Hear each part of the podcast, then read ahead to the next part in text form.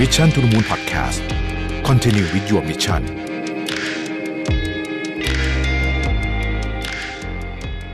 สวัสดีครับยินดีต้อนรับเข้าสู่ Mission to the Moon Podcast นะครับ คุณอยู่กับประวิทยานุสาหะ วันนี้ผมเอาบทความชื่อว่า five cognitive distortion to be avoid นะคือมันเป็นหลุมพรางทางความคิดนะครับ ที่เราควรจะต้องระวัง แล้วมันเกิดขึ้น ในการทำงานค่อนข้างบ่อยไอ้อันนี้ไอ้ห้านี้เป็นอันที่แบบ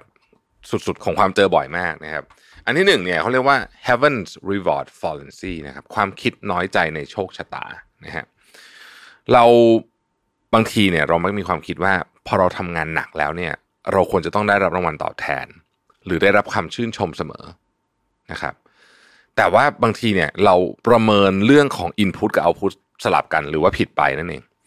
คือในความเป็นจริงเนี่ยไม่ใช่ทุกการทุ่มเทจะได้รับการชื่นชม ไม่ได้ทุกการทุ่มเทจะมีการจะมีคนมองเห็นนะครับ และไม่ใช่ทุกความเหน็ดเหนื่อยจะประสบความสำเร็จนะครับ เพราะฉะนั้นเนี่ยบางทีเวลาเราถูกมองข้าม เราไม่ได้ผลตามที่เราคาดหวังไว้เนี่ย เราจะรู้สึกขุ่นเคือง รู้สึกน้อยใจในโชคชะตาใช้คำนี้เลยแหละ น้อยใจในโชคชะตานะครับ รู้สึกผิดหวังว่าทำไมฉันทำงานหนักขนาดนี้แล้วเนี่ยทำไมถึงไม่มีใครเห็นเลยนะครับ สิ่งที่เราต้องปรับเลยเรื่องนี้ก็คือว่าเราต้องแยกระหว่าง Input กับ Output ออกจากกันให้ได้นะครับ การที่คุณทำงานหนักมาก ๆ ไม่ได้การันตีว่าคุณจะมี Output ที่ดี การที่คุณใส่ Input เข้าไปเยอะไม่ได้การันตีว่าคุณจะมี Output ที่ดีนะครับนะคือเราเราต้องเข้าใจประเด็นนี้ก่อนนะฮะเราต้องเข้าใจเราต้องเข้าใจประเด็นนี้ก่อนว่า Input ที่เราใส่เนี่ยมันออกมาเป็น Output ที่ดีหรือไม่นะครับ อย่างไรก็ดีการมี Input เนี่ยอย่างน้อยที่สุดนะ มันก็ได้เรียนรู้ได้มีความเจริญก้าวหน้าในเชิงของความคิดนะ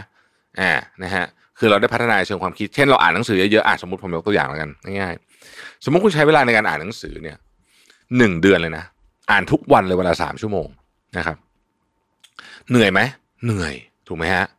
แต่ไม่ได้การันตีอะไรเลยนะครับ ไม่ได้การันตีอะไรเลย ไม่ได้การันตีอะไรทั้งสิ้น ไม่มีแม้แต่คนจะมาชมคุณด้วยซ้ำนะครับ จนกว่าคุณจะเริ่มเอาพวกนั้นนะ่ะมาทำเป็นเอาพุตเช่น อาจจะเขียนบล็อก อาจจะเอามาเขียนหนังสืออีกเล่มหนึ่งอาจจะเอามาทำอะไรก็ได้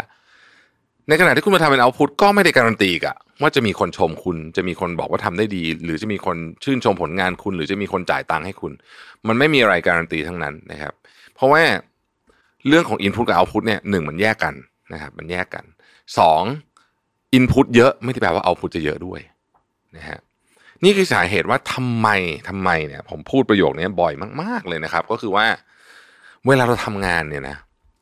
เนี่ยจะสิ้นปีแล้วเนี่ย ให้ถามว่าให้ถามตัวเองว่า ปีเนี้ยจบผ่านไปหนึ่งปีเนี่ย เราเก่งกว่าเราเมื่อมกราปะถ้าเกิดคำตอบคือเหมือนเดิมทำงานก็ทำเหมือนเดิมไอ้นู่นไอ้นี่ก็คือเหมือนเดิมเนี่ย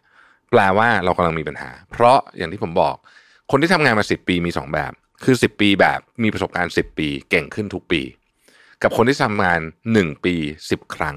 คนที่ทำงานหนึ่งปีสิบครั้งเนี่ยมีโอกาสที่จะตกหลุมพรางไอ้นี่เยอะมาก ความคิดน้อยใจในโชคชะตาทำไมฉันก็ทำงานมาอาวุโสอายุฉันก็เยอะทำไมเด็กมาใหม่เงินเดือนเยอะกว่าฉัน เพราะว่าโลกนี้ไม่ได้ตอบแทนคุณที่จำนวนชั่วโมงที่คุณทำงาน ไม่ได้ตอบแทนคุณที่เวลาที่คุณใช้นั่งอยู่ที่โต๊ะ แต่เขาตอบแทนคุณที่ผลลัพธ์นะเพราะฉะนั้นอันนี้เป็นสิ่งที่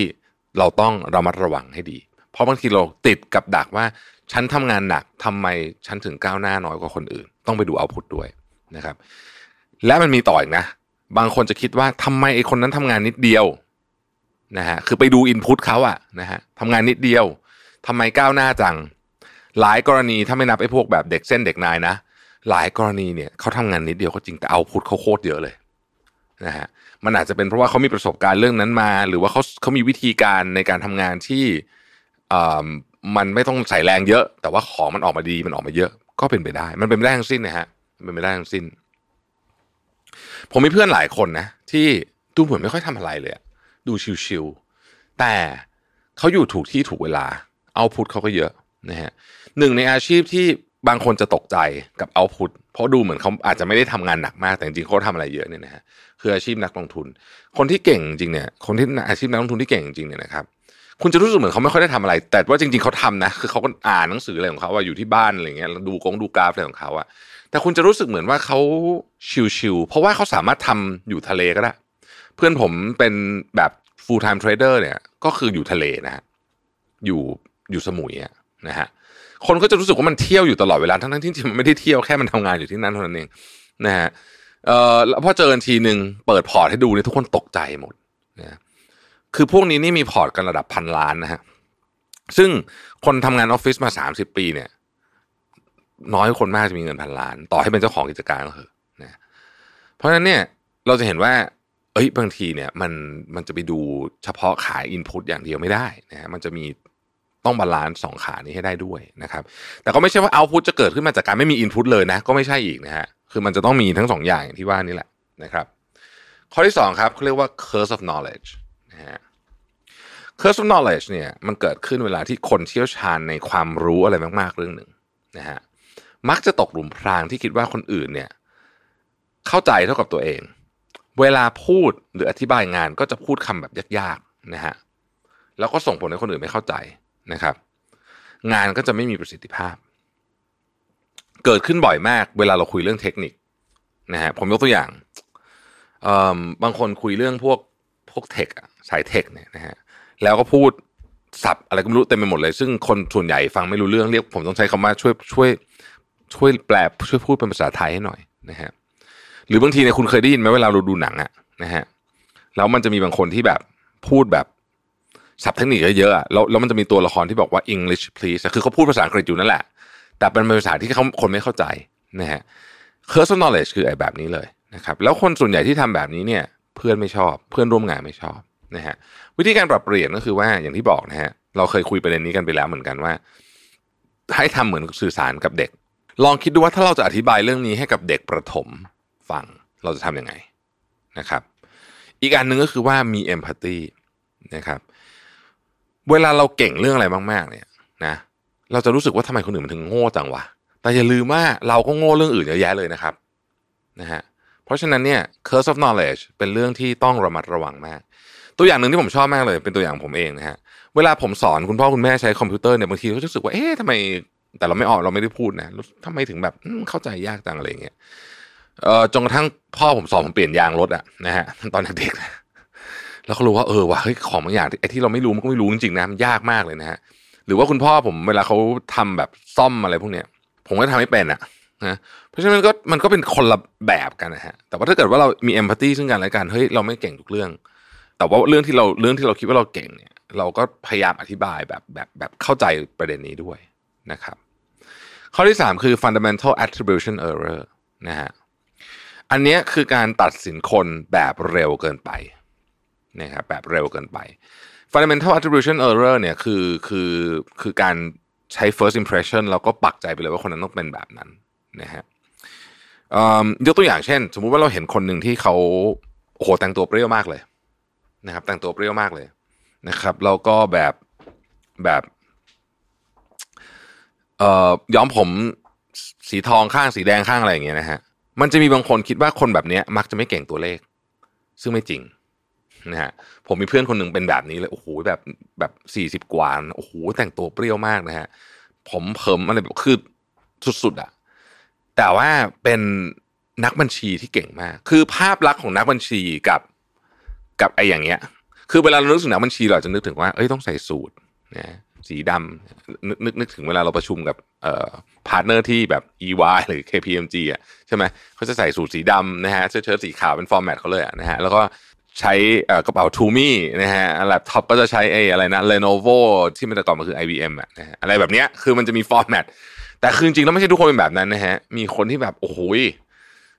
คุณเห็นแล้วคุณเห็นดูเขาทำงานอาร์ตอะแต่คือจริงไม่ใช่อะนะฮะเขาเป็นออดิเตอร์เขามีนะครับเพราะฉะนั้นเนี่ยการตัดสินคนอย่างผิดพลาดอันนี้เป็นของที่อันตราย ยิ่งสมัยนี้เรามีอิสระในการทำอะไรแบบนี้มากขึ้น เราไม่ควรจะตัดสินคนจากเพียงเพราะว่าสิ่งที่เราเจอหรือเห็นหรือพฤติกรรมเขาเพียงครั้งแรกเท่านั้น นะครับบางคนเขาเป็นคนเงียบๆไม่ค่อยพูดอะไรในวงสนทนา เราก็อาจจะไปคิดว่าเขาเป็นคนไม่เก่งแน่เลยโอ้โหทั้งๆที่จริงๆเป็นคนที่เก่งมากนะฮะข้อที่สี่คือ fallacy of change นะการคิดว่าคนอื่นต้องเปลี่ยนแปลงเพื่อตัวเรา หลายๆ คนเนี่ยนะฮะมักจะคิดว่าความสุขของฉันเนี่ยคือการทำให้คนอื่น รอบๆตัวเราเนี่ยเเป็นแบบที่ฉันต้องการ เช่น ลูกน้องต้องทำงานแบบนี้สิ เจ้านายต้องไม่ยุ่มย่ามกับเรามากเกินไปนะครับ เพื่อนร่วมทีมจะต้องเห็นด้วยกับฉันนะฮะสุดท้ายเราเลยคาดหวังให้คนอื่นเนี่ยเปลี่ยนความคิดหรือเปลี่ยนพฤติกรรมเพื่อตอบรับกับความสุขของเรา แต่สัจธรรมของโลกนี้ก็คือว่าทำไมเราถึงคิดว่าเราจะเปลี่ยนคนอื่นได้นะ เออ ผมตั้งคำถามนี้บ่อยนะฮะตัวเราเองเนี่ย อยากจะเปลี่ยนเรายังเปลี่ยนไม่ค่อยได้เลย เราบอกว่า อะยกตัวอย่างง่าย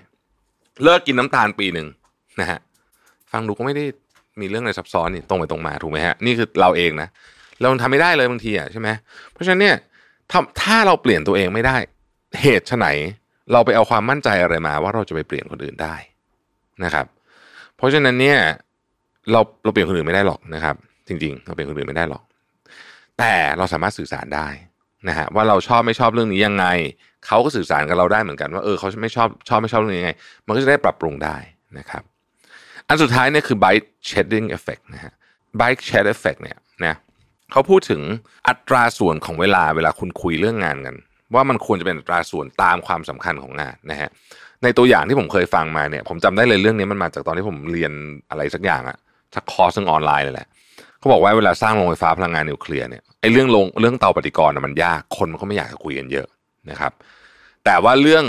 ที่จอดรถจักรยานทุกคนเข้าใจ ไปใช้เวลาถกเถียงกันเรื่องนั้นเยอะ นะฮะซึ่งมันไม่มีไม่มีความสำคัญอะไรเลยเนี่ย เรื่องที่น่าสนใจเกี่ยวกับไอ้เรื่องนี้ก็คือว่าเอ่อมันเกิดขึ้นในที่ประชุมที่มีคนเยอะเยอะบ่อยนะฮะที่ประชุมลักษณะการประชุมกรรมการอะไรพวกเนี้ยต้องระวังต้องระวังไอ้ปรากฏการณ์เนี่ยไบค์เชดเนี่ยมาก ๆ เลยนะครับ เพราะฉะนั้นเนี่ยเราต้องกำหนดให้ชัดเจนว่า